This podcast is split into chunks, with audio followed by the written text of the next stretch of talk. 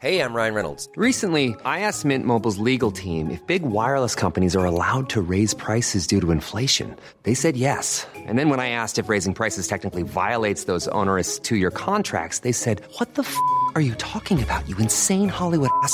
So to recap, we're cutting the price of Mint Unlimited from $30 a month to just $15 a month. Give it a try at mintmobile.com slash switch. $45 upfront for three months plus taxes and fees. Promo rate for new customers for limited time. Unlimited more than 40 gigabytes per month. Slows. Full terms at mintmobile.com. Spring is my favorite time to start a new workout routine. With the weather warming up, it feels easier to get into the rhythm of things. Whether you have 20 minutes or an hour for a Pilates class or outdoor guided walk, Peloton has everything you need to help you get going. Get a head start on summer with Peloton at onepeloton.com. Everyone knows therapy is great for solving problems, but getting therapy has its own problems too, like finding the right therapist, fitting into their schedule, and of course, the cost. Well, BetterHelp can solve those problems. It's totally online and built around your schedule. It's surprisingly affordable too. Connect with a credentialed therapist by phone, video, or online chat, all from the comfort of your home. Visit betterhelp.com to learn more and save 10% on your first month. That's BetterHelp, H E L P.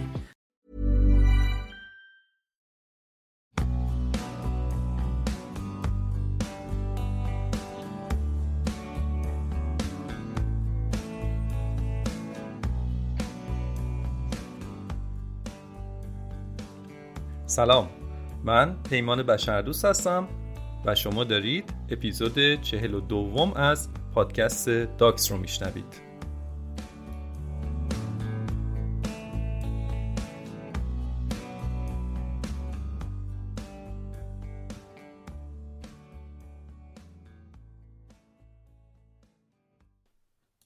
در اپیزود قبلی یعنی اپیزود چهل و یکم در مورد زندانها در فیلیپین و چین صحبت کردم.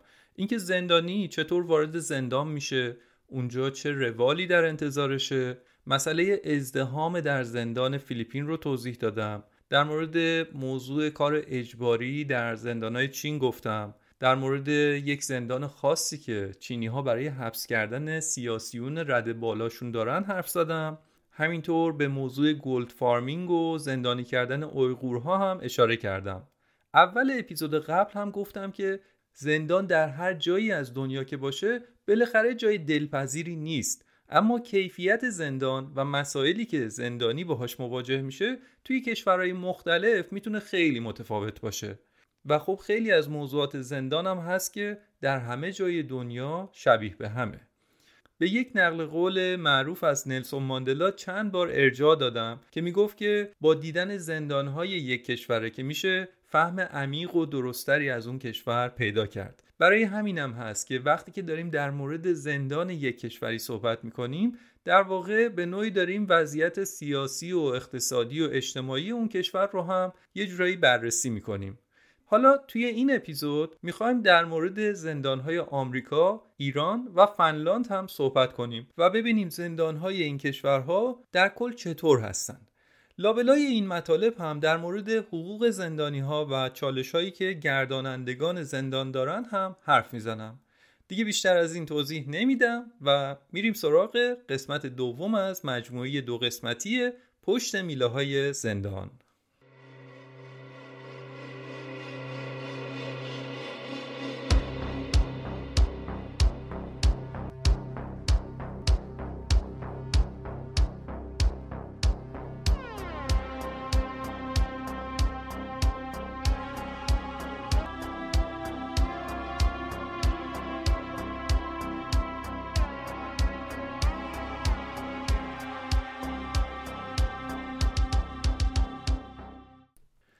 در بیرون شهر سان فرانسیسکو آمریکا یکی از قدیمی ترین و بدنامترین زندانهای آمریکا واقع شده.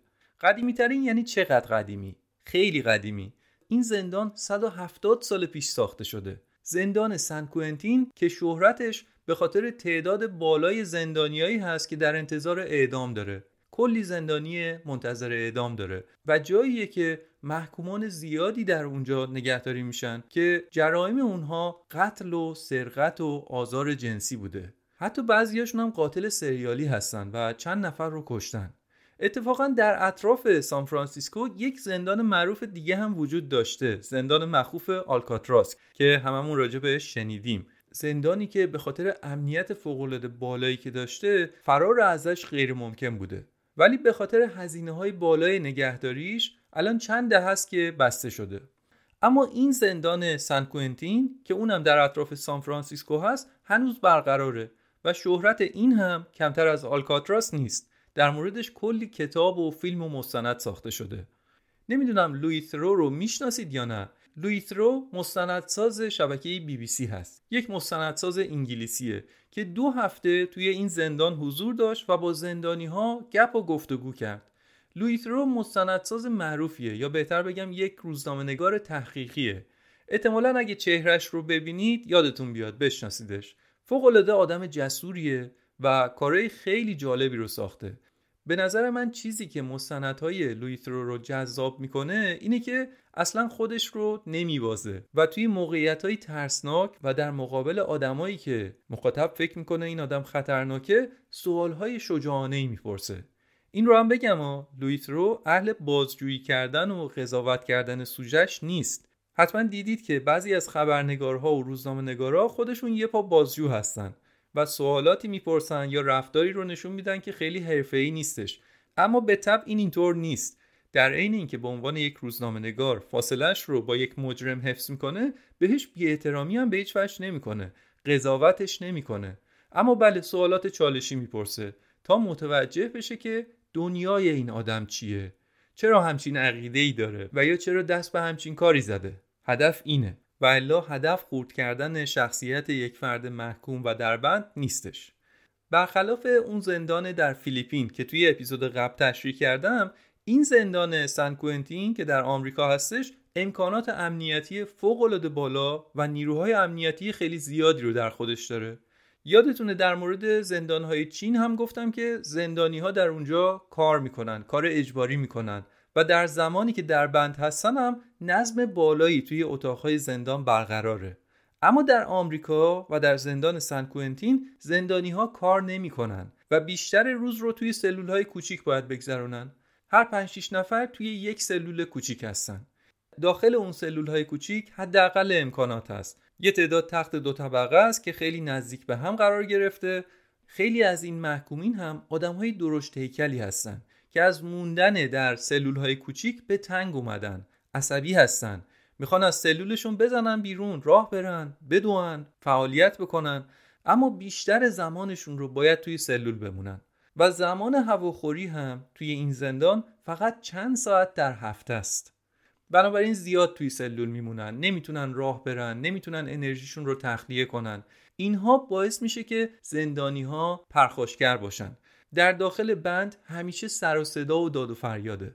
مثلا پنج نفر از داخل این سلول با دو نفر از یه سلول دیگه دارن کلکل می‌کنن. یا شوخی می‌کنن و میخندن با صدای بلند. یا بین خودشون داخل یه سلول دعوا می‌کنن. خلاصه این زندان محل پرتنشیه.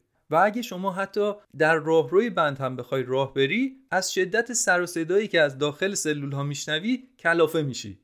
با این اوصاف زندانی ها حتی وقتی که در داخل سلول هستن هم می‌تونن برای دیگران خطرناک باشن. یعنی برای دیگرانی که بیرون سلول هستن. مثل پلیسا یا مثل الان که لویترو رفته اونجا که فیلم تهیه بکنه. زندانی ها می‌تونن برای لویترو هم خطرناک باشن. برای همین لویی باید با جلیقه محافظ وارد زندان بشه که اگه یه زندانی به هر دلیلی بهش حمله کرد یا چیزی رو پرتاب کرد تا حد زیادی جلوی آسیب رو بگیره. اصلا وارد بندهای این زندان که میشید از اون سکوت و نظم اجباری که مثلا توی زندانهای روسیه و ژاپن هست خبری نیست. سر و صدا و شیطنت های زندانی ها واقعا بالاست. قشنگ معلومه که زندانبان بودن توی همچین زندانی قدرت جسمی و روحی خیلی بالایی رو میطلبه. لویی از یکی از افسرهای زندان پرسید ببینم کارت رو دوست داری؟ اینکه بیشتر روزت رو باید با محکومینی سرکله بزنی که خیلی هاشون سابقه خیلی بدی داشتن. این مسئله برات اوکیه؟ اون افسر پلیس مکسی کرد و گفت که آره دوست دارم. چون خیلی از حرفایی که زندانیا می‌زنن و کارهایی که می‌کنن با مزه است. و باعث خنده ای من میشه. چند روز بعدش لویی از یه افسر دیگه پرسید که به زندانی ها چطور نگاه می‌کنی؟ مثلا زندانی ها رو یه عده آدم به ذات خلافکار می‌بینی یا یه آدمی مثل خودت می‌بینی که حالا یه جاهایی از زندگیشون تصمیمات اشتباه گرفتن. اون افسر گفت که معلومه کاره من خودم هم توی زندگیم صد بار تصمیمات اشتباه گرفتم که ممکن بود زندگیم رو تباه بکنه. لویی ازش پرسید پس چرا اینطور نشد؟ چطور شد که از مسیر خارج نشدی؟ اون افسر جواب داد که نمی‌خواستم مادرم رو ناامید کنم. همین. اینجا این مکالمه ساده برام خیلی جالب بود و من دلم نمیاد به این مسئله اشاره نکنم که این موضوعی که این افسر گفت نکته فوق العاده مهمیه و من وقتی که داشتم در مورد این اپیزودها تحقیق می‌کردم بهش برخورد کردم. دارم راجع به چی میگم؟ همین که نمی‌خواستم مادرم رو ناامید کنم نمی‌خواستم پدرم از دستم عصبانی بشه تحقیقات زیادی وجود داره در مورد نقش خانواده و نقش پدر و مادر در جرایمی که ممکنه فرزندان انجام بدن. مثلا تحقیقاتی از این دست که والدین اگر مذهبی باشن اگر تحصیلات عالیه داشته باشن اگر تحصیلات پایین داشته باشن اگر از هم جدا شده باشن طلاق گرفته باشن هر کدوم از این موارد چه تأثیری روی جرایمی که فرزندان خانواده می‌تونن انجام بدن داشته باشه. مثلا در یک گزارشی که وزارت دادگستری آمریکا منتشر کرده بود می‌گفت که پسر بچه ای که از داشتن پدر بی است حالا به دلیل از دست دادن پدر یا جدایی والدین از داشتن پدر بی بهره هستش. احتمال اینکه این بچه در بزرگسالی به زندان بیفته سه برابر بیشتر از سایر بچه هاست سه برابر. چه تاثیر بالایی. حالا ببینید چقدر اون کودک توی این مسئله نقش داره. هیچی. اما چقدر کیفیت زندگیش متاثر میشه؟ خیلی زیاد. البته لازم به ذکره که هم وجود پدر و مادر برای تربیت بچه ها مهمه و هم کیفیتشون نحوه تربیت کردنشون. و اینجا این افسر اشاره که داشت نمی‌خواستم مادرم رو ناامید کنم یا افرادی هستن که میگن نمی‌خواستم پدرم از دستم عصبانی باشه یا پدرم رو ناامید کنم اینها مسائلی هستن که چه بسا اون کودک در اون دوره با دلخوری ازش یاد بکنه. ولی بعدا متوجه میشه که راه درستی رو رفته. در یکی از روزایی که لویی توی زندان بود با یک زندانی سی و چند ساله به اسم نولان صحبت کرد. در نگاه اول نولان یه آدم باحال و خوشمشربه و اصلا نمی‌تونی فکرش رو بکنی که این آدم عضو یک باند تبهکاری بوده. البته اینطوریه که عضو باند بوده اما بعدا از اون باند زده بیرون. اما حالا که به زندان افتاده چندین زندانی دیگه هم توی همین زندان هستن که اونها هم عضو همون باند بودن و الان هم به اون باند وفادار هستن. و بر اساس قوانین نانوشته ای که باندهای خلافکاری دارن کسی که به یک باند خیانت بکنه سزاوار مرگه. برای همین در داخل زندان هم اون زندانی ها خیلی راحت می‌تونن یه بلایی سرش بیارن. آدمهایی مثل نولان که از باندهای تبهکاری در میان و بهشون خیانت می‌کنن نه در بیرون از زندان امنیت دارن و نه حتی در داخل زندان. برای همین نولان به خاطر امنیت خودش همیشه و همیشه باید در سلول انفرادی زندانی باشه. یعنی در تمام سالهایی که باید محکومیتش رو سپری بکنه باید تنها و تنها در سلولش باشه. و از اون بدتر این که حتی وقتی که بعد از سالها از زندان آزاد شد هم بعد از اون دیگه امنیت جانی نخواهد داشت و اون باندهای تبهکار پیداش می‌کنن و به احتمال زیاد میکشنش. برای همین خیلی از زندانیانی که شرایطی مثل نولان رو دارن دوست ندارن که از زندان آزاد بشن چون که در زندان جاشون امتره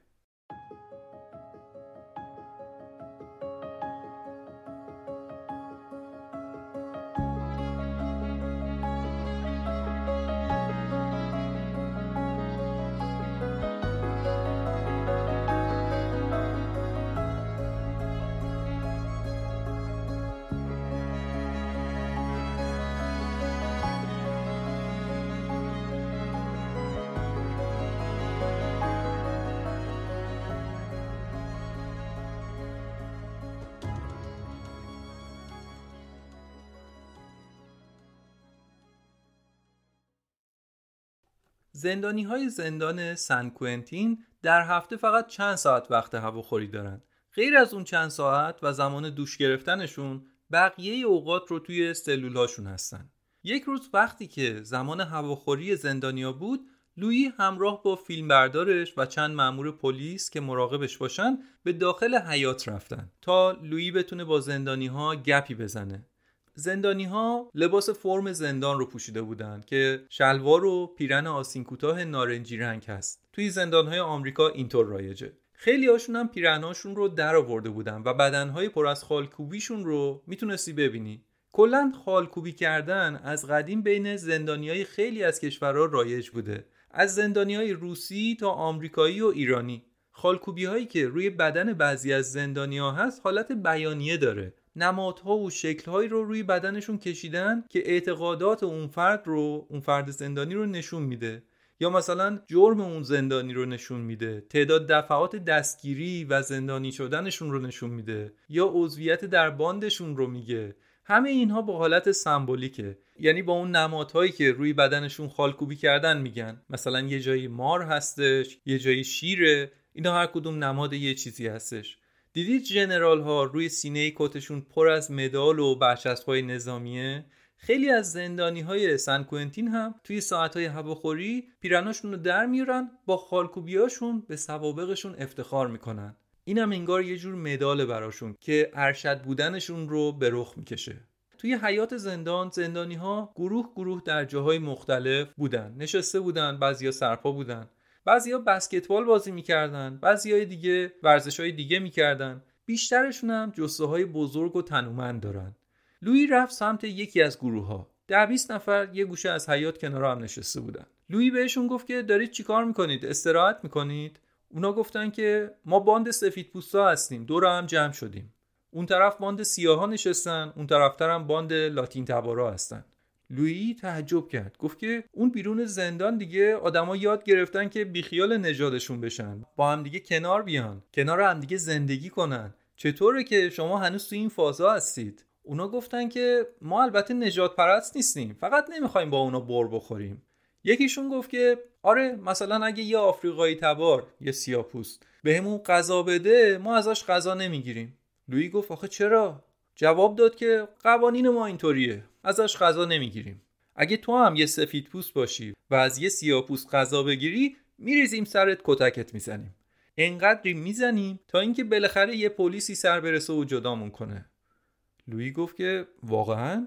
آخه چرا این کارو می‌کنید؟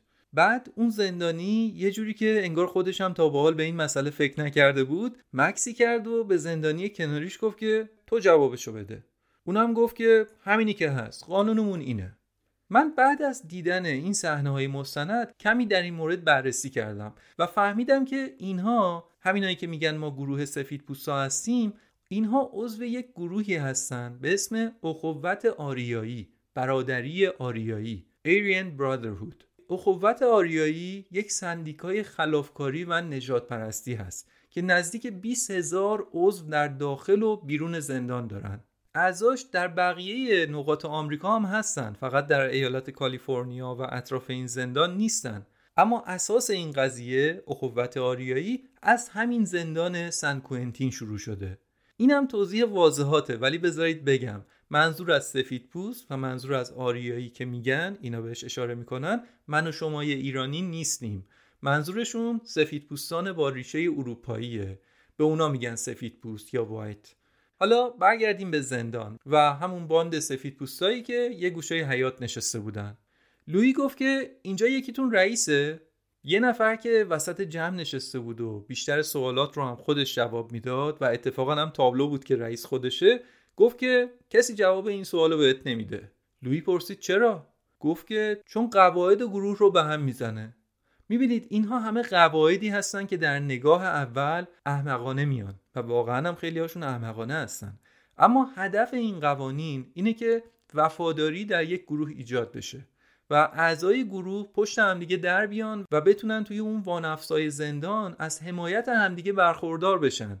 چون اینا همه محکومینی هستن که 5 سال 10 سال 20 سال باید در اون زندان حبس بکشن. و در طول این زمان طولانی که هر کدومشون اونجا هستن به این نتیجه رسیدن که زندان جای مهیبیه جای دشواریه.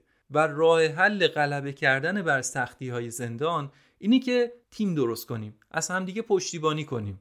حالا سوال اساسی اینه که کی از کی پشتیبانی بکنه؟ آیا باید از همه پشتیبانی بکنم؟ یا یه تعداد محدودی؟ اون تعداد محدود کیا باید باشن؟ کیا رو باید در اولویت حمایت کردن خودمون قرار بدیم؟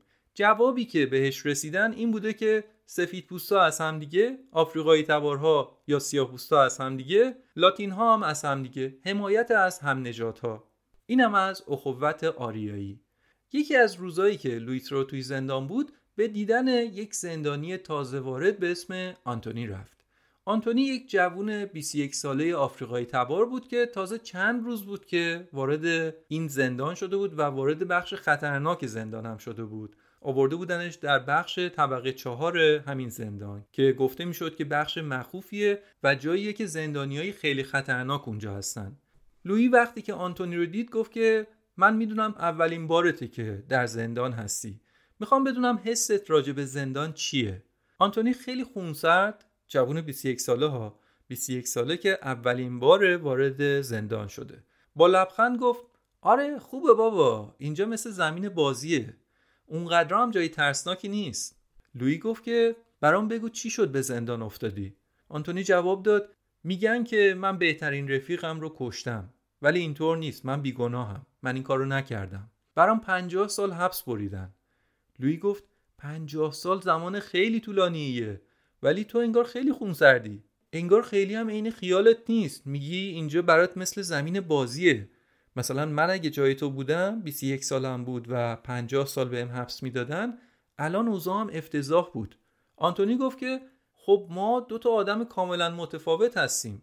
جایی که من بزرگ شدم اینطوری بوده که صبح با صدای شلیک تفنگ از خواب بیدار می شدم توی خیابون مدام دعوا و مرافعه و کشتار می دیدم اینجا که در مقایسه باش چیزی نیست. اینو که گفت لویی از یکی از افسرهای زندان که همونجا بود پرسید که آیا این نرماله که زندانیا براشون همچین جایی جای عادی باشه؟ اون افسر جواب جالبی داد. گفت که بیشتر زندانی ها روزای اولی که وارد زندان میشن داغونن ناامیدن. اما تلاش می‌کنن که نشونه ای از این حال و روزشون رو بروز ندن. هیچی نباشه الان آنتونی توی بخش چهار زندان سنکوئنتینه دور تا دورش خلافکارهای واقعی هستن. برای همین باید ظاهرش رو خوب حفظ کنه. اون نمی‌تونه ضعف نشون بده. اینجا زندانه. باید وانمود کنه که قویه. وگرنه کلاهش پس معرکه است. لویی پرسید مثلا اگه این کارو نکنه چی میشه؟ اون افسر گفت که اگه زندانیای دیگه بفهمن که اون یه زندانی ضعیفه اون وقته که آنتونی خیلی از چیزاش رو می‌تونه از دست بده. وسایلش رو خوراکیایی که از فروشگاه می‌خره رو و حتی مردونگیش رو ممکنه از دست بده. این رو گفت و آنتونی رو به سلولش برگردوند.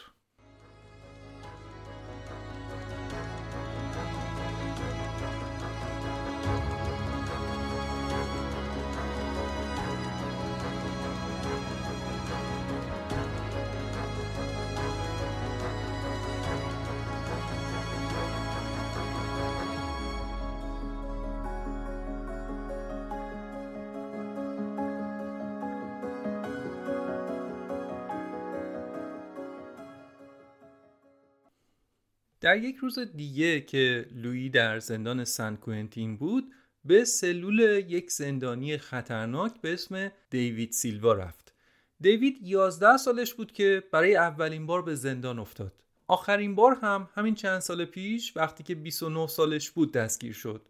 و اینقدر این بار جرائمش زیاده که دیگه این بار قرار نیست هیچ وقت پاش رو از زندان بیرون بذاره. دیوید به 11 بار اعدام و 521 سال زندان محکوم شده. جرمش اخخازی، شکنجه تومه با روش های خطرناک و سرقت مسلحانه بوده. لوی ازش پرسید که چرا این خلافا رو انجام می‌دادی؟ دیوید گفت یه نگاهی به من بنداز سوابقم رو ببین. کسی که به من کار نمیده. مجبور بودم همچین کارهایی بکنم تا بتونم اونطوری که می‌خوام زندگی کنم. آره البته هستن آدمایی که مثل برده کار می‌کنن که پول در بیارن صبح تا شب دارن کار می‌کنن. اما من همچین کاری رو نمی‌کنم. من آدم کار کردن مثل بقیه نیستم. من از روش های خودم واسه پولدار شدن استفاده می‌کردم. ریسکش رو هم قبول می‌کردم. اصلنشم ریسکی نمی‌دیدم. فقط دنبال پول بودم. قبلتر گفتم که زندانی های زندان سن کوئنتین در هفته فقط چند ساعت هواخوری دارن. دیوید هم از زندانیایی هستش که تک و تنها در سلول انفرادی زندگی می‌کنه. حتی همون زمان محدودی که یعنی همون چند ساعت در هفته ای که سایر زندانیان به هواخوری میرن دیوید حتی اون چند ساعت رو هم نمی‌تونه با سایرین به هواخوری بره. یعنی تمام روزها رو تنهایی در سلول انفرادی خودش هست و ساعت هواخوری هم اون رو به یک قفس 6 متری توی هوای آزاد می‌برن. تنها توی سلولش تنها توی قفس هواخوریش هم تنها. زندگیش اینه. عمر و جوونیش رو داره توی سلولش میگذرونه. هیچ وقتم قرار نیست از این وضعیت خلاص بشه. امروز همینه 8 سال دیگه هم همینه 28 سال دیگه هم همینه. حالا سوالی که برای آدم پیش میاد اینه که آیا واقعا همچین زندگی ارزش زیستن داره؟ لوی همین سوال رو از خود دیوید پرسید. گفتم بهتون که خیلی اهل سوالات چالشی پرسیدنه. از دیوید پرسید که آیا احساس پشیمونی می‌کنی؟ دیوید گفت که آره اونقدر هم دیودت نیستم. برای بعضی از کارام پشیمون هستم. من الان چند ساله که زندانم و توی این مدت وقت کافی داشتم که به کارام فکر بکنم. آره پشیمونم و مسئولیت کارام رو قبول می‌کنم. لویی گفت که میشه برای من توضیح بدی متوجه بشم چرا اون کارا رو می‌کردی؟ جرمش رو گفتم اخخازی و شکنجه دادن تومهاش بوده. دیوید گفت که ببین تو هیچ وقت نمی‌فهمی که چرا من اون کارا رو می‌کردم. چون از نظر تو خیلی از اون کارا رو اصلا نباید انجام داد. تو اینطوری بزرگ شدی. شخصیتت اینطوریه. برای همین تو اصلا به اون کارا فکرم نمی کنی اما از نظر من اینطوری بود که اوکیه. میشه هر کاری رو انجام داد که پول در آورد ولو خلاف. ولو غیر انسانی. لویی همراه فیلمبردار و افسرهای زندان در بیرون قفس ایستاده بودن و به حرفهای دیوید گوش می‌دادن از دیوید پرسید با این سختی که زندان داره تنهایی و همه اینها فکر می‌کنی می‌تونی اینجا زندگی کنی؟ از پسش برمیای دیوید همینطور که داخل قفس وایستاده بود گفت که آره میشه. اگه فکرتو باهاش تطبیق بدی میشه. درسته وضعیت رقت انگیزیه ولی من سعی می‌کنم که اینطوری بهش نگاه کنم که به اون قسمت های دردناک قضیه دیگه خیلی فکر نکنم. چون اگه اونطوری بخوام فکر کنم داغون میشم از بین میرم. مثلا اینطوری بهش فکر می‌کنم که من دیگه قرار نیست هیچ وقت توی زندگیم نگران غذا باشم. قرار نیست نگران سقف و سرپناه باشم. قرار نیست که فشار کار و استرس از دست دادن کار داشته باشم. من قرار نیست دیگه نگران این چیزا باشم. قرار از من مراقبت بشه تا زمانی که بمیرم. سعی می‌کنم با همین چیزای کوچیک خودم رو راضی کنم. اگه این کارو نکنم با فکر کردن راجع به زندگی از دست رفته و این وضعیتم خودم رو شکنجه میدم. وضعیتی که یک زندانی مثل دیوید داره واقعا مهیب و سخته. حالا ممکنه خیلی ها بگن که این موقعیتیه که دیوید خودش رو در اون انداخته که درست هم هست. در نهایت خود آدما مسئول کاراشون هستن. اما از طرفی نگاه می‌کنید که خیلی اوقات وضعیت آدما به صورت تمام و کمال نتیجه کارای خود اون فرد نیستش بلکه وضعیت خانوادهش وضعیت محله‌ای که در اون به دنیا اومده منطقه‌ای که در اون زندگی می‌کنه اون منطقه چقدر جرمخیز هست چقدر فقر وجود داره وضعیت اقتصادی و سیاسی اون جامعه و خیلی عوامل دیگه تاثیر می‌ذارن روی اینکه یک فرد به کارهای خلاف رو بیاره. بنابراین در بعضی از مواقع هستش که خود اون مجرم هم یک قربانیه. یعنی درسته که اون فرد به یه تعداد قربانی آسیب زده اما خودش هم قربانی جامعهش یا قربانی خانوادهش هست. مثلا توی کشور خودمون در نظر بگیرید چقدر توی همین سالها کودکانی بودن که به خاطر وضعیت نابسامان اقتصادی به خاطر مشکلات خانوادگی مثلا به خاطر اعتیاد پدر یا مادرشون مجبور به کار کردن شدن از سنین خیلی پایین. قبلا هم بودن ها اما این چند سالی واقعا تعداد زیادی بچه وارد خیابونا شدن. بچه های معصوم چهار ساله پنج ساله تا نوجوون. خب بچه هایی که جای بازی کردن در یه محیط امن و لذت بردن از زندگیشون افتادن به خیابون ها که می‌تونه یه جای خطرناکی برای بچه ها باشه. اونم بعضا در مناطق جرمخیز. این بچه ها به شدت در معرض جرم هستند و مطالعاتی که سازمان بهزیستی ایران منتشر می‌کنه تایید می‌کنه که یه درصد قابل تحملی از بچه های کار وقتی که نوجوان میشن جوون میشن به فروش مواد مخدر رو میارن. فروش مواد مخدر در ایران و در خیلی از کشورها می‌تونه مجازات اعدام داشته باشه. می‌تونه مجازات حبس ابد داشته باشه. حالا فرض کنید کسی که از بچگی خودش در معرض فقر و گرفتاری و مشکلات اینچنینی بوده کودکی نکرده یه روز خوش ندیده و به معنای واقعی کلمه قربانی جامعه هست در مسیری بیفته که به زندگی امروز دیوید منتهی بشه. و من من نوعی چطور می‌تونم به همچین فردی بگم مجرم بگم بزهکار به ذاته بگم انسان خطرناک؟ می‌دونید شاید به قول سهراب سپهری چشمها را باید شست جور دیگر باید دید.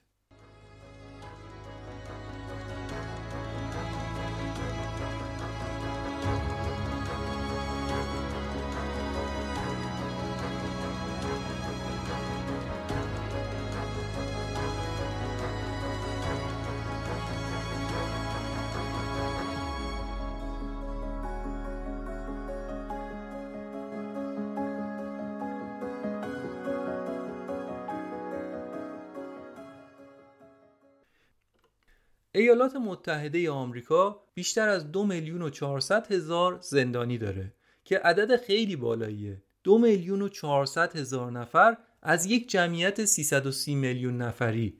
هر جور حساب کنی واقعا عدد بالاییه. یعنی حتی از چین که بیشتر از یک میلیارد نفر جمعیت داره هم زندانی های آمریکا بیشتره. ولی عجیب اینه که تعداد زندانی ها در آمریکا در دهه 1980 نسبتا پایین بود. دوروبر نیم میلیون نفر بود. الان تقریبا پنج برابر شده. دو میلیون و چهارصد هزار نفر.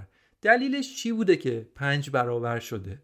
دو تا دلیل عمده داشته. یکیش زیاد شدن جمعیت کشور بوده که به تب جمعیت کشور زیاد شده و تعداد زندانیاش هم همینطور بیشتر شده. عامل دوم تغییر کردن قوانین مربوط به جرایم مواد مخدر بود. توی دهه 80 قوانین مواد مخدر انقدر سختگیرانه شد که یه دفعه تعداد زیادی از آدما مجرم به حساب می اومدن و اینطوری بود که تعداد زندانی ها سال به سال بیشتر شد و الان رسیده به این رقم عجیب غریب. شنیدید که میگن تعداد زندانی ها در کشور هلند خیلی پایینه؟ یه دلیلش همینه که مواد مخدر و البته فحشا در هلند جرم نیست. پس می‌بینید قوانین سختگیرانه و یا سهلگیرانه چقدر می‌تونه تعداد زندانی ها رو زیاد یا کم بکنه. حالا اینکه چرا هلند این کار رو کرده این قوانین رو تصویب کرده آیا به نفع کشور شده یا نه موضوع جالبیه. اما جاش اینجا نیست که راجع بهش صحبت بکنیم. فقط یه مثال بود. برگردیم به آمریکا. در آمریکا در دهه 80 قوانین مواد مخدر سختگیرانه شد و جمعیت هم که در حال زیاد شدن بود. هر سال زیادتر شدن و تعداد زندانی ها رسید به عدد بالای دو میلیون و چهارصد هزار نفر که بیشترین زندانی در دنیاست. و گفتم حتی از زندانی های چین هم بیشتره. این تعداد زندانی بالا غذا می‌خوان لباس می‌خوان نگهبان و آشپز می‌خوان. کلی هزینه روی دوش سیستم می‌ذاره.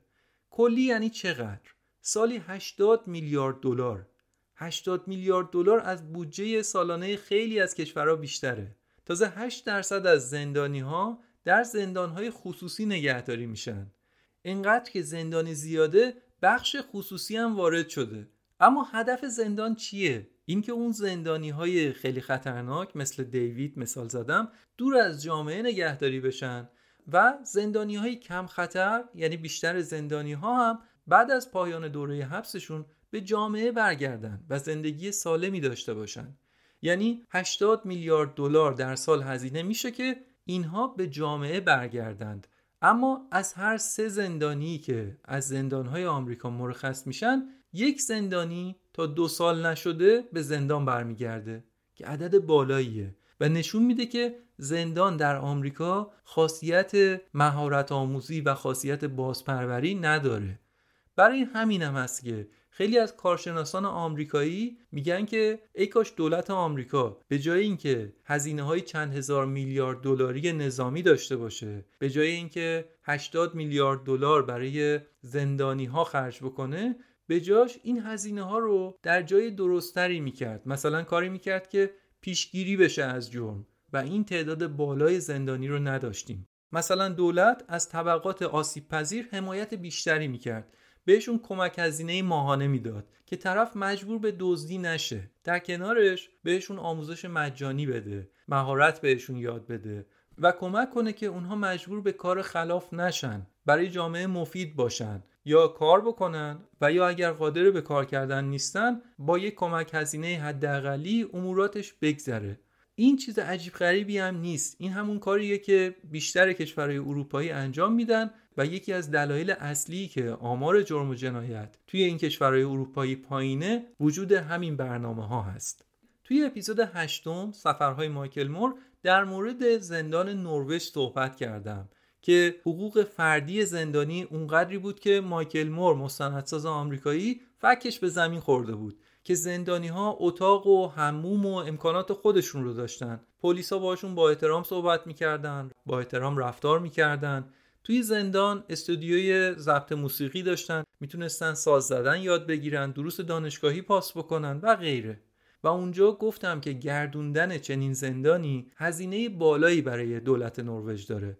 اما نروژی ها میگن که درسته که از محل مالیاتمون یعنی از پولی که از جیبمون داریم میدیم خرج زندان می‌کنیم پول زیادی داریم خرج می‌کنیم اما عوضش مطمئنیم که اولا رفتارمون با زندانی ها یک رفتار انسانیه.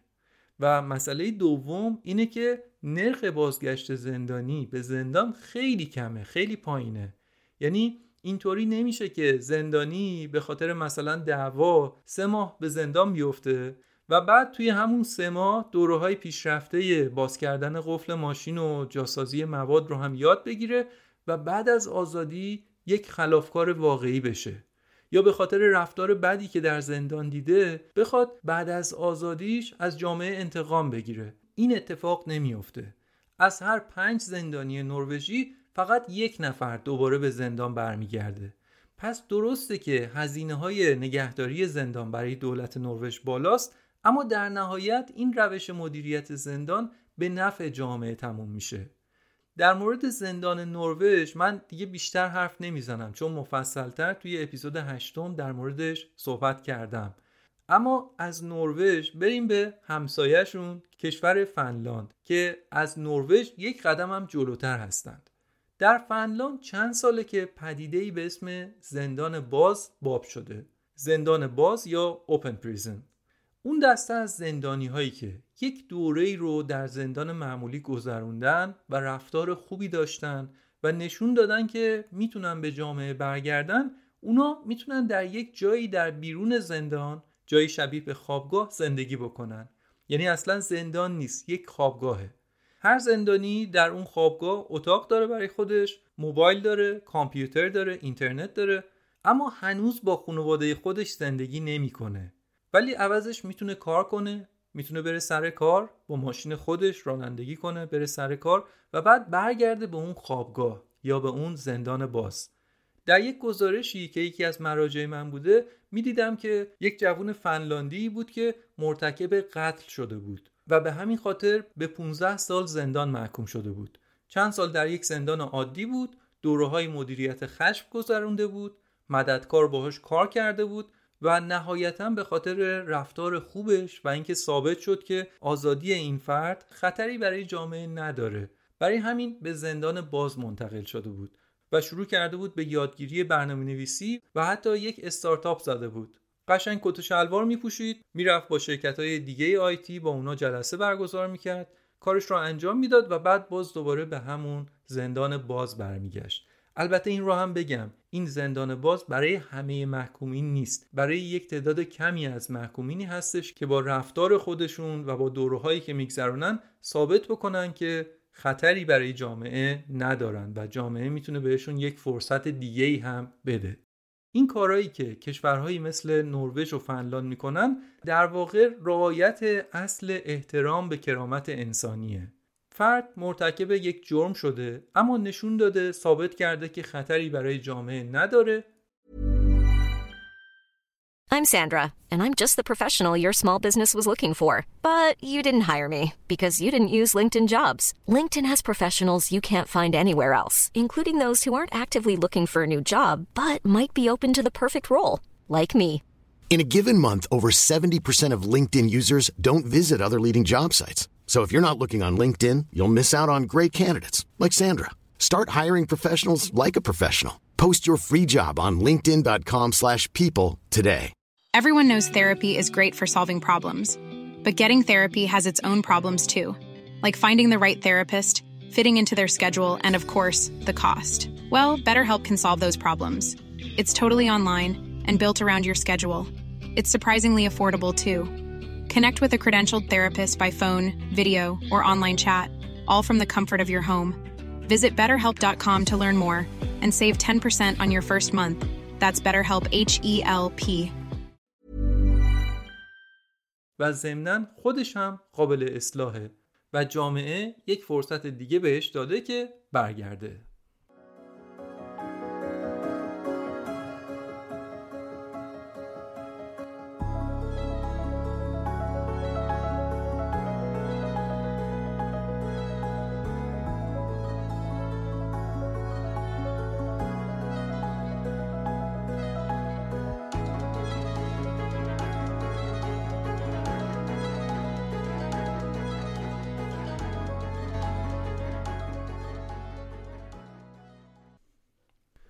جمله نلسون ماندلا رو یادتونه؟ که تا وقتی که زندان یک کشوری رو ندیدی نمی‌تونی اون ملت رو به درستی بشناسی؟ دلیلش می‌دونه چیه؟ ماندلا میگه که یک ملت رو نباید بر اساس اینکه با افراد عالی رتبه چطور رفتار می‌کنن سنجید. معلومه که با افراد عالی رتبه چطور رفتار میشه. بلکه باید دید که اون ملت با افراد فرودست چطور رفتار می‌کنه. با افرادی که قدرتی ندارن مثلا با زندانی هاشون چطور رفتار می‌کنن؟ باید با اینها اون ملت رو قضاوت کرد. یکی از مهمترین ارزش های هر جامعه ای احترام به کرامت ذاتی انسان هاست یعنی همه انسان ها فارغ از موقعیت فردی و اجتماعی که دارن. البته این ادعاییه که همه کشورها دارن که ما به کرامت ذاتی انسان ها احترام می‌ذاریم. اما یکی از بزرگترین محک هایی که نشون میده که کشورها چند مرده حلاجن و آیا واقعا به کرامت انسانی اهمیت میدن نحوه برخورد اون جامعه با مجرمین یا متهمین هستش. حتی ممکنه که در بین مجرمین افرادی باشن که خودشون به حیثیت و به حقوق دیگران اصلا احترام نذارن. مثلا متهمی هستش که خودش اصلا به حقوق دیگران احترام نمی‌ذاره. پس من حکومت چطور؟ من هم باید به حقوق اون زندانی احترام نذارم به حیثیت و شن انسانیش احترام نذارم. اصلا بذارید ببینم اگه قرار باشه که شن انسانیش رو رایت بکنم چطور می‌تونم زندان رو اداره بکنم؟ اگه بخوام از گل نازکتر به یک زندانی نگم توی زندان آیا سنگ روی سنگ بند میشه؟ می‌تونم آیا با این وضعیت نظم برقرار بکنم؟ اگرم که بیخیال این حرفا بشم و شن انسانی مجرم رو زیر پا بذارم چی؟ پس فرق من با همون مجرم چیه؟ ها اینا سوالات مهمیه دیگه. واقعا هم چالش برانگیزه. چطور باید زندان رو اداره کرد که هم از نظر انسانی روش درستی باشه و هم قابل اجرا باشه؟ زندان رو بشه مدیریت کرد. روش درست چیه؟ می‌خوایم راجع به اینها صحبت بکنیم.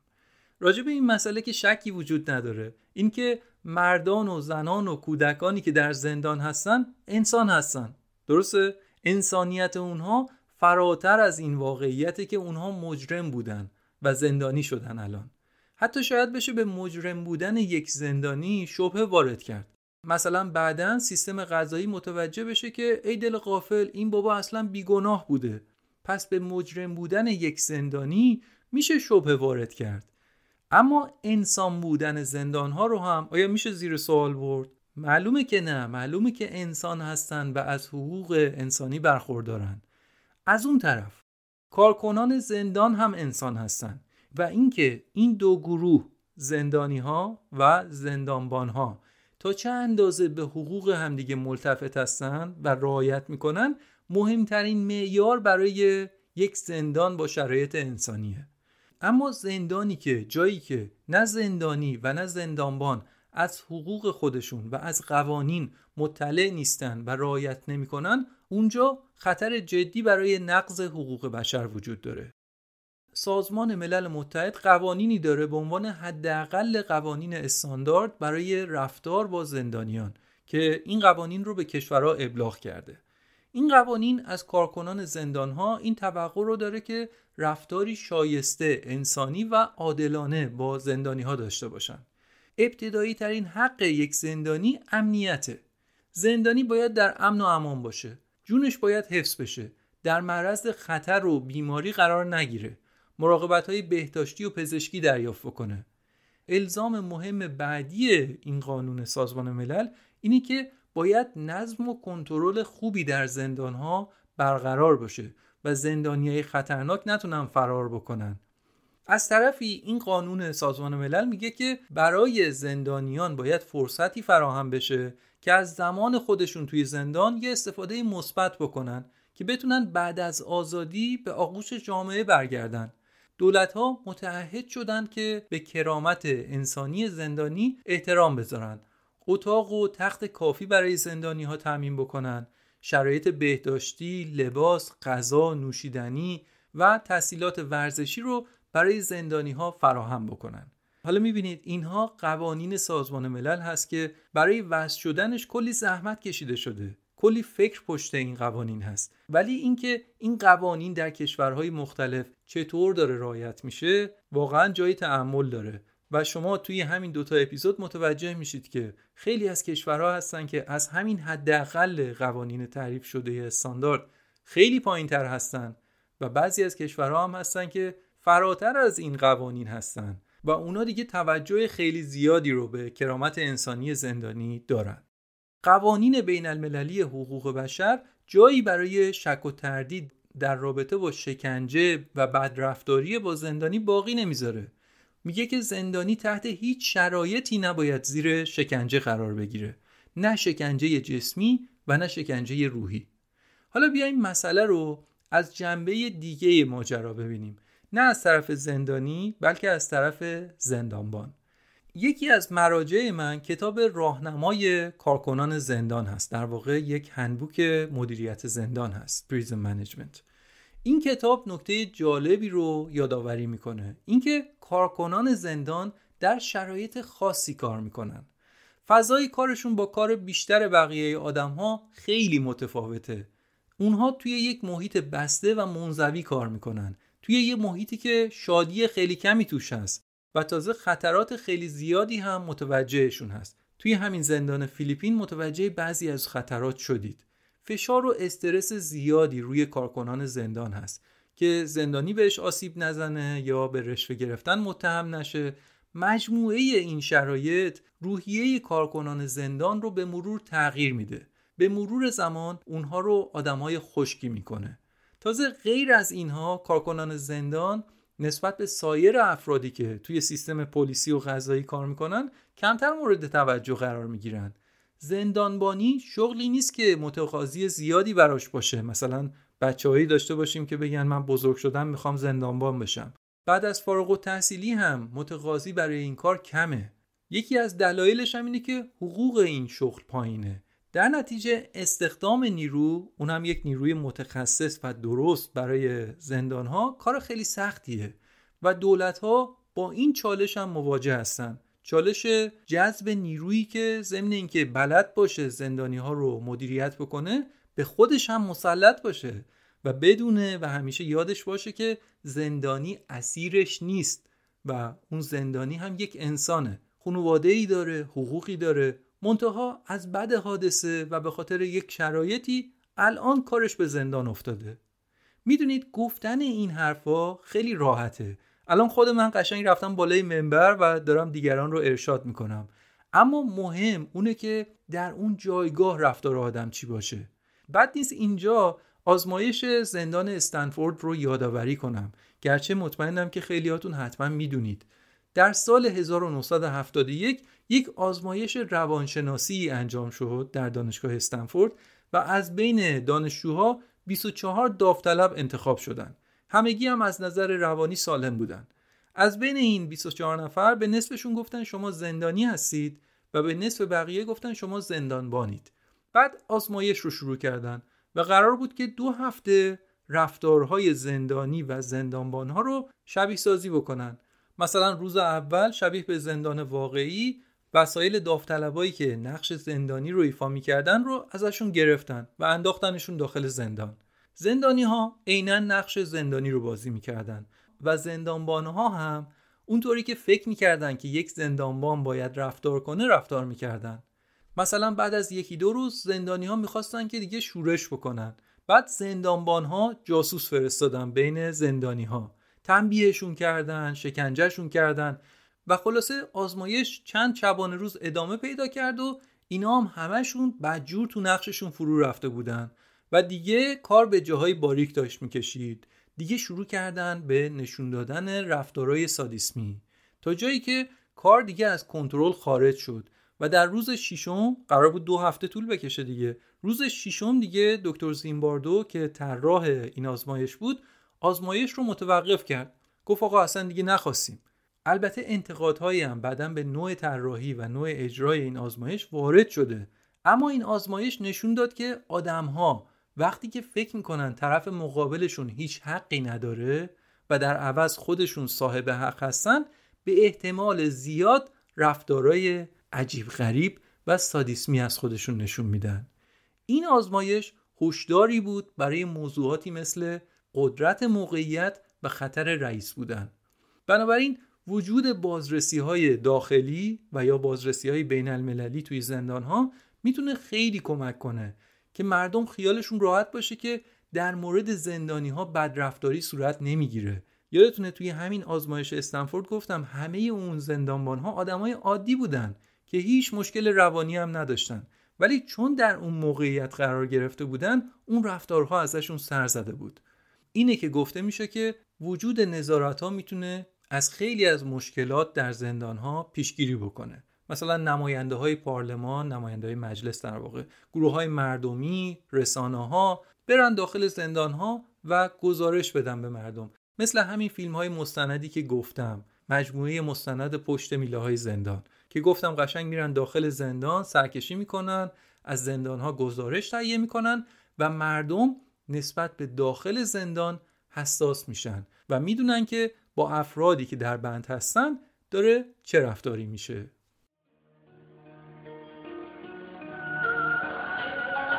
طوری به حکم نداریم. حکم رو فقط مال محکمه اصلیت حکم مال خداست. که مامنش ریخته و گردزون می‌کنیم واسه کسی که آزاد میشه از این چهار دیواری. که همه دنیا چهار دیواری. حرام مرتضا علی. یه مرد که واسه شرف و ناموسش دوازده سال و کشیده وجدانش بالاتر از این طولاست که کاغذی سلامتی ستن ناموس و رفیق و وطن. سلامتی سکت زندونی و سرباز و بیکن سلامتی باغبونی که زمستونشو از بهار بیشتر می‌بره سلامتی آزادی. سلامتی زندونی های بی ملاقاتی بخشی از فیلم اعتراض ساخته مسعود کیمیایی رو شنیدید که این تیکه تبدیل به یکی از ماندنی ترین دیالوگ های سینمای ایران شد و خب واضحه که این صحنه در زندان اتفاق میفته تو این صحنه اشاره هم به ناموس میشه. ناموس در لغت به معنی پاکدامنی و عفت هست. اما چیزی که به عنوان ناموس در بین مردم ایران و کلا کشورهای خاورمیانه رایجه اینه که وظیفه حفظ حرمت زنان به عهده مردانه. یعنی یک مرد مسئول حفظ حرمت مادر، خواهر، همسر و دخترشه.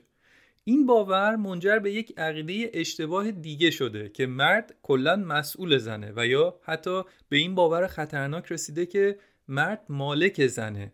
این شده معنای ناموس در بعضی از نقاط ایران و کشورهای همسایه‌مون.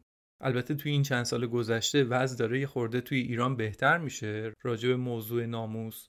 ولی خب هنوز خیلی کار داره و خدا می‌دونه که چقدر از قتل ها و درگیری هایی که منجر به زندان میشه هم مربوط به همین موضوع ناموس میشه.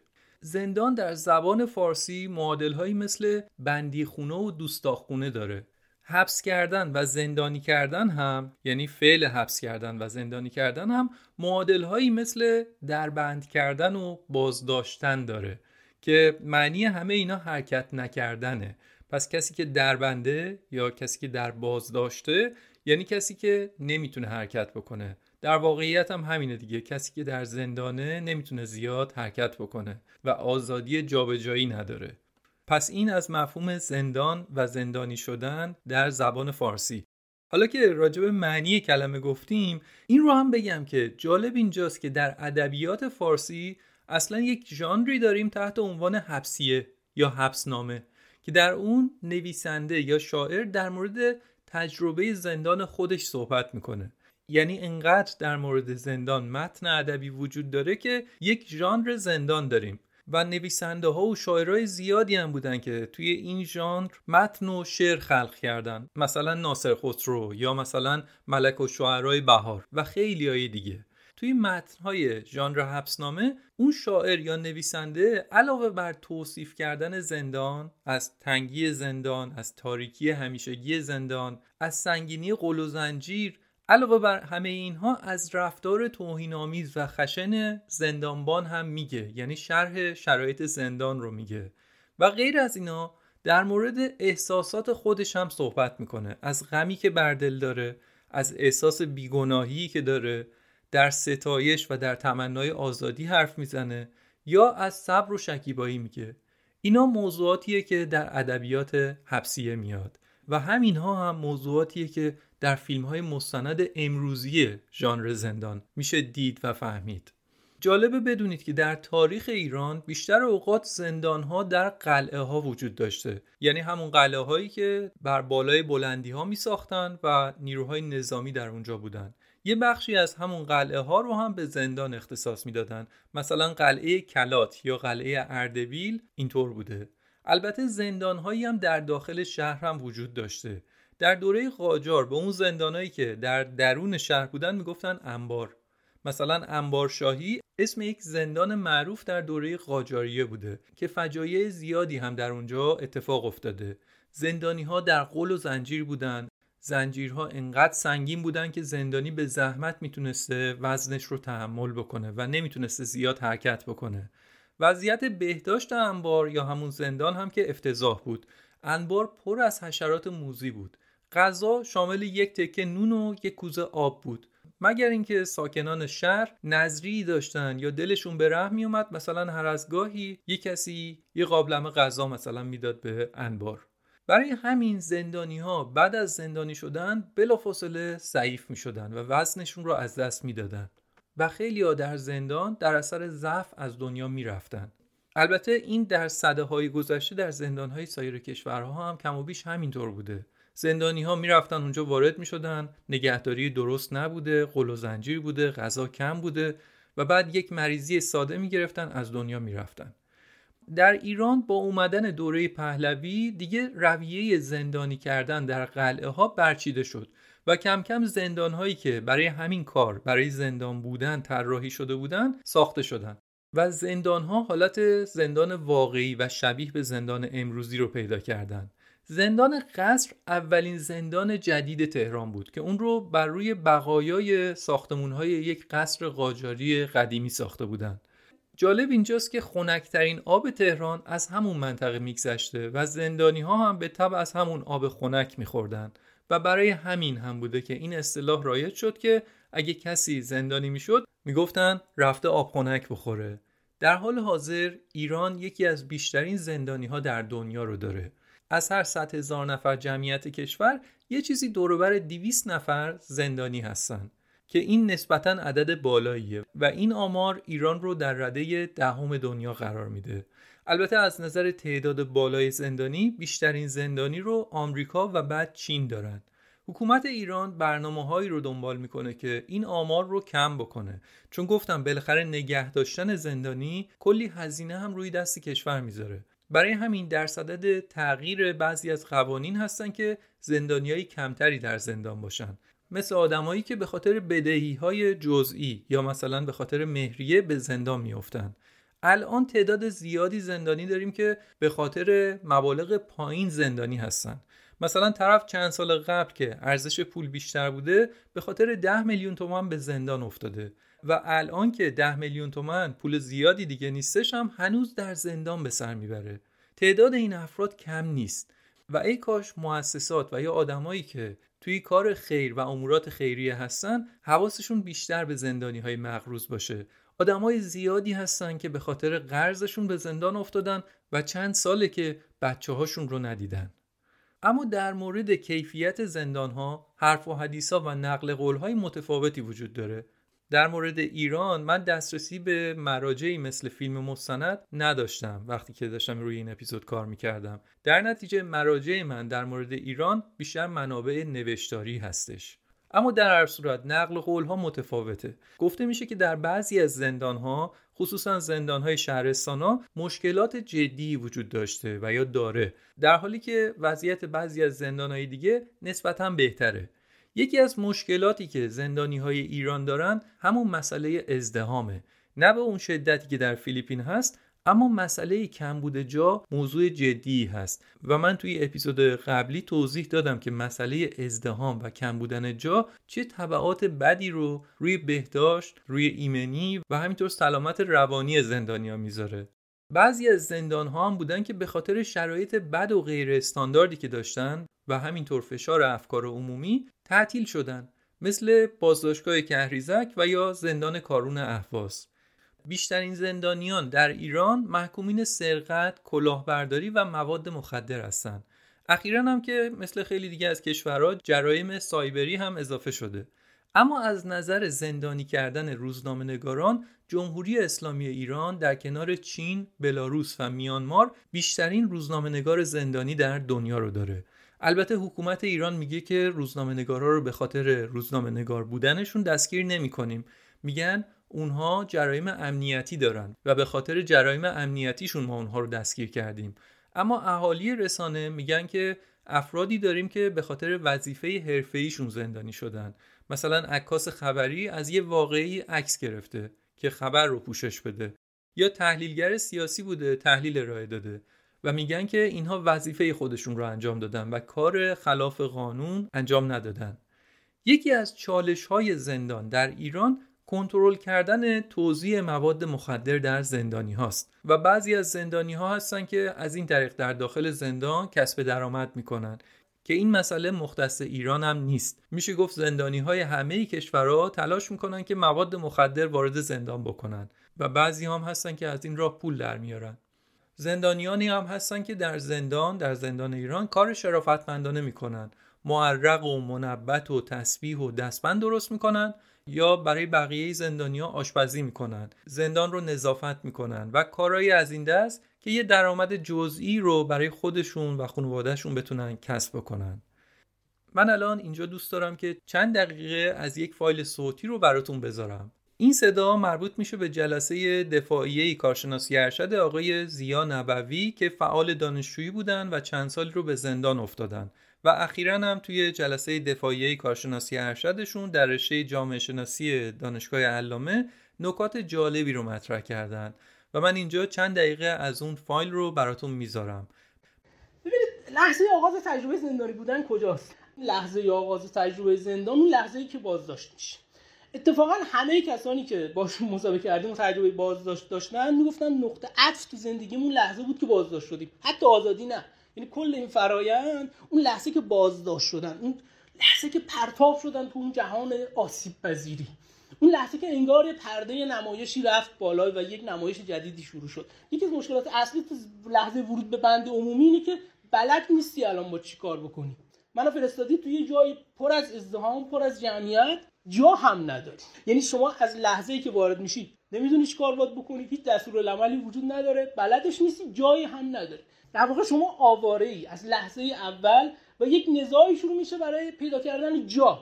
اگر شما یه آدم آواره باشی که تخت نداری باید رو کف بخوابی. اگر کف جا باشه یعنی یه سلسله مراتبی تازه برای جای خواب هست. یعنی که اگر شما تازه وارد باشی احتمالا به تخت نمیریسی اگر قدیمی باشی تخت اول میخوابی مرحله بعد تخت دو بعد مرحله بعد تخت سه بعد کف خواب توی اتاق کف میخوابی. اگر نه باید بری تو نمازخونه بخوابی. اگر نمازخونه جا نباشه تو کریدور باید بخوابی. توی راه رو. بعد تازه توی کریدور هم سلسله مراتب داره. دم دستشویی خوابیدن بدترین جاشه. بنابراین یک نزاع خیلی پیشا انسانی هست.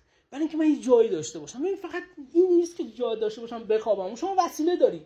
فکر کن کتاب داری مسواک داری اینا رو کجا می‌خوای بذاری؟ کل زندگیت با تو دستت باشه. یکی از مصیبت های بزرگ زندان اینه که تنها نمی‌تونی بشی. داستایوفسکی میگه که مشکل زندان نیست که شما اینجا تنهایی. مشکل اینه که امکانی برای تنها شدن نداری. انقدر شلوغه انقدر ازدهام وجود داره که شما آرزو می‌کنی یک یک چند متر جا برای خودت فقط داشته باشی یه حوزه خصوصی داشته باشی. در واقع یه تلاش خیلی بزرگ شما از لحظه ورود به زندان می‌کنی برای تولید تنهایی.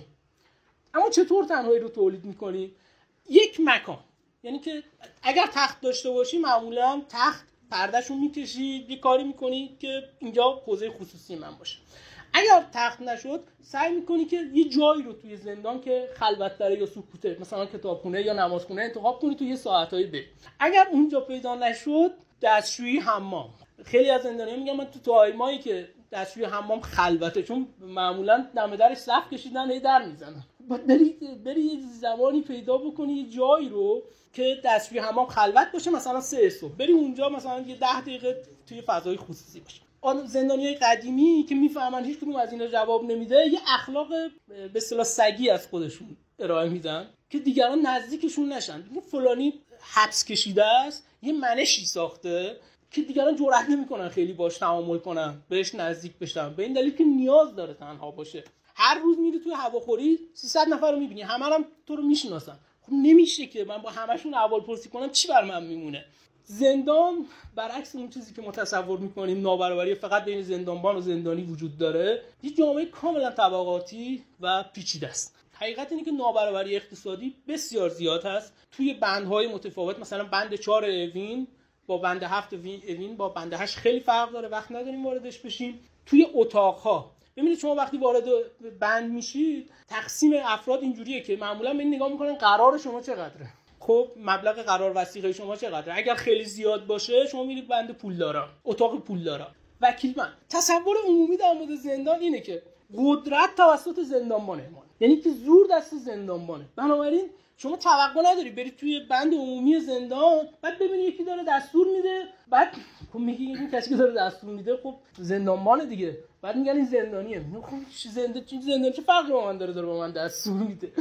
در واقع خیلی پیش میاد. شما لحظه اولی که وارد بند عمومی زندان میشی زندانی رو با زندانبان اشتباه بگیره. چرا این اتفاق میفته؟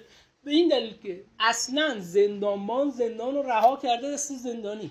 یک نفر رو به عنوان وکیل بند منصوب می‌کنه مسئول زندان که شما این بند بچرخون. یکی از بچه ها می‌گفت درست هم می‌گفت. زور وکیل بند و اعمال اقتدار وکیل بند از رئیس زندان بیشتر است. به چه دلیل؟ به این دلیل که رئیس زندان در روز ضابطه عمل می‌کنه. تو می‌تونی ازش حساب بکشی بگی آقا این آیین نامه سازمان زندان هاست. تو چرا این کارو نکردی؟ حالا فوقش میگه که منظورم می‌رسه دیگه. اما وکیل بند اینو نداره. وکیل بند هر چی بخواد اعمال میشه. وکیل بند خداست. و اون دستور میده. خودش نه تنها دستور میده کوچکترین جزئی که زیر مجموعه اینا هم دستور میده. در واقع قدرت توی بند عمومی زندان توسط وکیل بند و شرکاش و اون مافیاش اعمال میشه. تو زندان رو بیشتر در مقام یک من نمی‌توانم تجربه می‌کنی من خیلی چیزها رو نمی‌توانم به لحاظ بدنی توی زندان تجربه بکنم. چی مثلا؟ شما نمی‌تونی یه افق دور رو ببینی. شما فرض کن چهار سال توی زندانی افق ندیدی. یعنی کل افق شما سی متره 20 متره. یا شما اندامت هیچ وقت نتونستی 15 متر بیشتر قدم برداره. یعنی من خودم بارها تو زندان خواب اینو دیدم که یه مسیر رو مثلا قدم زدم بدون که برگردم. خب همینقدر خنده دار. اما این رویا تو مسیر رو بدونین که بخوری به دیوار. یا یه چیزایی رو بچشی که دلت می‌خواست. یا یه چیزایی رو بشنوی خیلی ها اشاره می‌کردن که دلشون می‌خواست این موسیقی رو بشنون اما نداشتن. بنابراین فقدان یک سری توانایی های جسمی و رویاوردهای بدنی.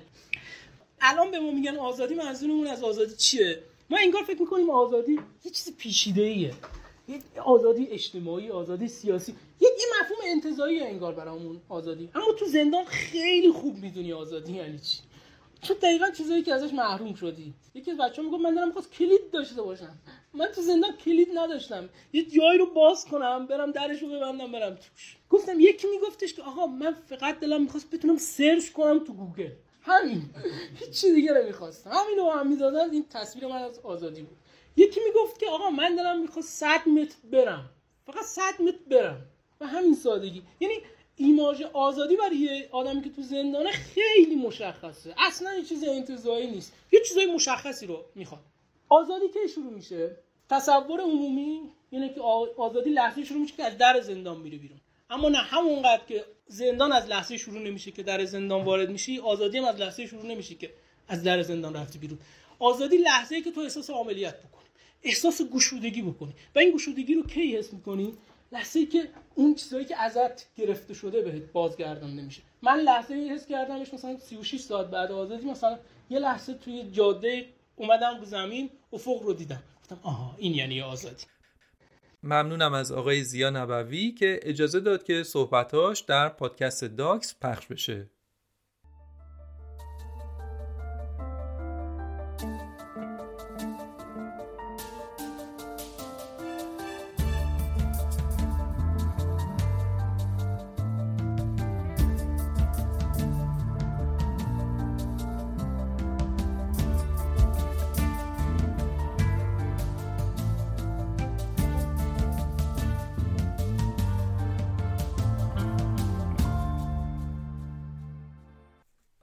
من اگه واقعا بخوام ادامه بدم باور کنید دو سه تا اپیزود دیگه هم در مورد زندان میشه ساخت. برای این دو اپیزود منابع متعددی رو خوندم و تماشا کردم.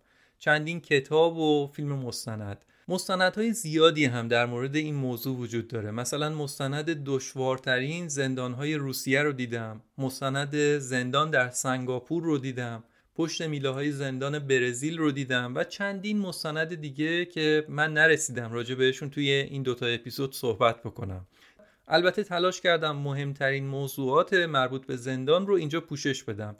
مثال های عجیب و جالب تا دلتون بخواد در مورد زندان وجود داره که واقعا فرصت نمیشه در موردشون بیشتر صحبت کنم. یک دو تا نمونه بخوام بگم. می‌تونم زندان فورتزا مدیکای ایتالیا رو بهش اشاره کنم که زندانیهاش یک رستوران مجلل رو اداره می‌کنن. رستورانه چسبیده به خود زندان. سرآشپز و آشپزا و خدمه رستوران همگی زندانی هستن و مردم عادی به اونجا میرن غذا می‌خورن و از این طریق زندان پول خوبی رو در میاره و می‌تونه برای زندانی ها سرویس بهتری رو بده. زندانی ها هم احساس می‌کنن که سودمند هستن. مثال عجیب دیگه زندان سن پدرو بولیوی هست که در وسط شهر لاپاز واقع شده و از بالای شهر که نگاه می‌کنید متوجه نمیشه که اونجا زندانه. عین شهره. کوچه پس کوچه داره خونه داره. فقط دورش دیوار و برجکه. و عجیب این که زندانی ها می‌تونن با خانواده هاشون در خود زندان زندگی کنن. عین کارتون میشا یا دهکده حیوانات که توی دوره بچگی ما پخش می‌شد و توی زندان دهکده یک گربه همراه با خانوادهش زندانی بودن و کلی دردسر برای کلانتر درست می‌کردن. خب اگه کار بدی کردم بندازشون تو زندان. متاسفم ولی دیگه به حرفای تو گوش نمیدم. اونا قبلا هم تو زندان بودن. خودت هم که خیلی خوب می‌دونی. بله کاملا درسته. ما مدت هاست که اصلا تو این زندان زندگی می‌کنیم. بله پس دیگه مشکلی نداره. ما می‌تونیم بازم مثل سابق تو همین زندون زندگی کنیم. شما خیالتون کاملا راحت باشه. ولی به عقیده من بهتر یه کار دیگه ای بکنیم که البته برعکس حرفای شماست. منظورتون چیه؟ منظور من اینه که تصمیم گرفتم که تمام خانواده ای تو رو همین الان از این ولی حق نداری این کارو بکنه خب من قصدم این بود که با کارتونای اون دوره و خصوصا دوبله های بینظیرش تجدید خاطره کنم. همونطور که قبلا هم گفتم زندان زندانه. سخت مهیبه. چه سلول انفرادی باشه و چه زندان همراه با خانواده. و اصلا چالش های زندانی شدن همراه با خانواده چه بسا که خیلی بیشتره. مثلا اینکه واقعا چرا باید یک بچه در داخل زندان بزرگ بشه.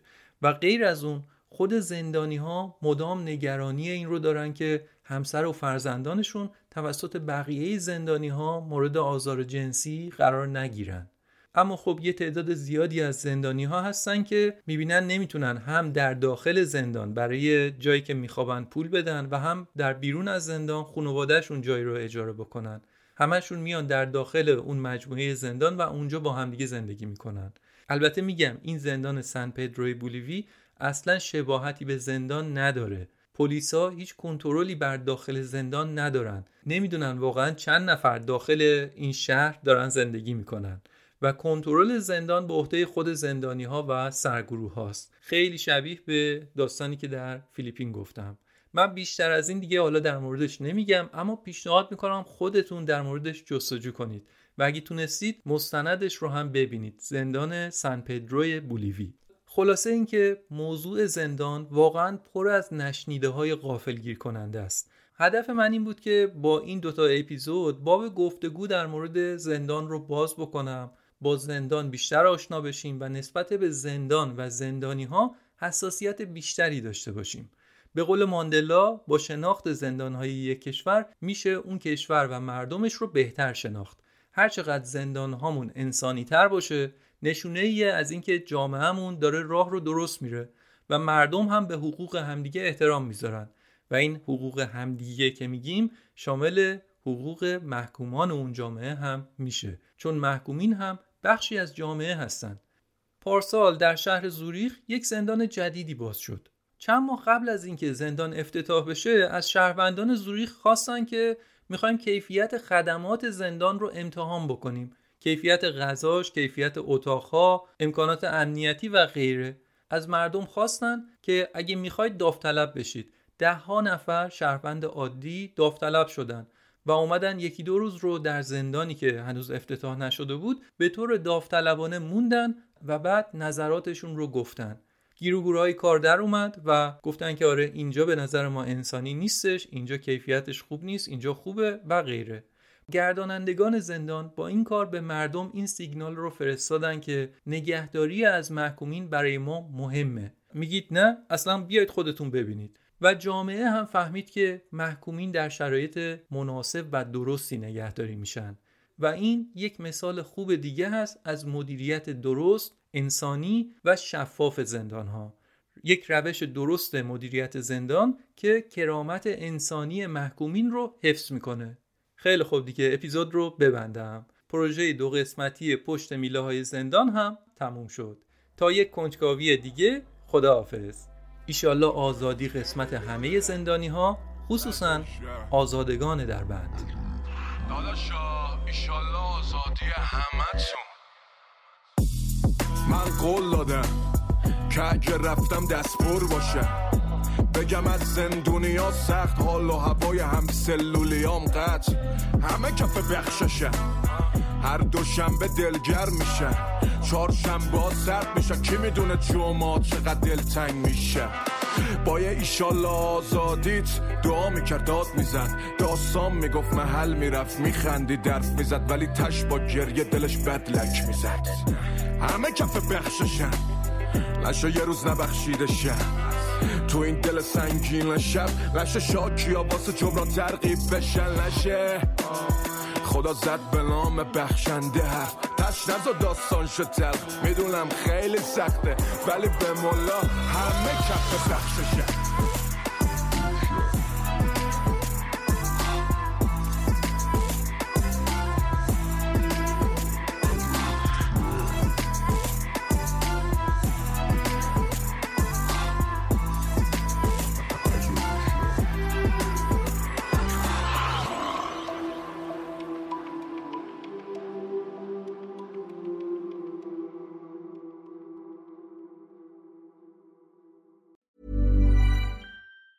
Hey, it's Danny Pellegrino from Everything Iconic.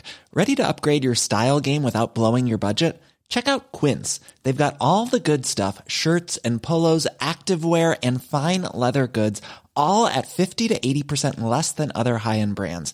And the best part? They're all about safe, ethical, and responsible manufacturing. Get that luxury vibe without the luxury price tag. Hit up quince.com slash upgrade for free shipping and 365 day returns on your next order. That's quince.com slash upgrade.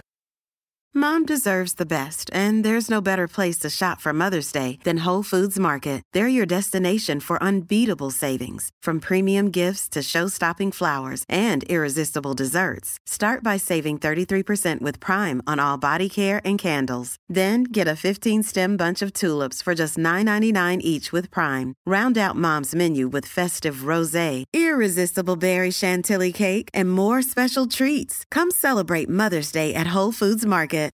Imagine the softest sheets you've ever felt. Now imagine them getting even softer over time. That's what you'll feel with Bowl and Branch's organic cotton sheets. In a recent customer survey, 96% replied that Bowl and Branch sheets get softer with every wash. Start getting your best night's sleep in these sheets that get softer and softer for years to come. Try their sheets with a 30-night guarantee. Plus, get 15% off your first order at bowlandbranch.com. Code BUTTERY. Exclusions apply. See site for details.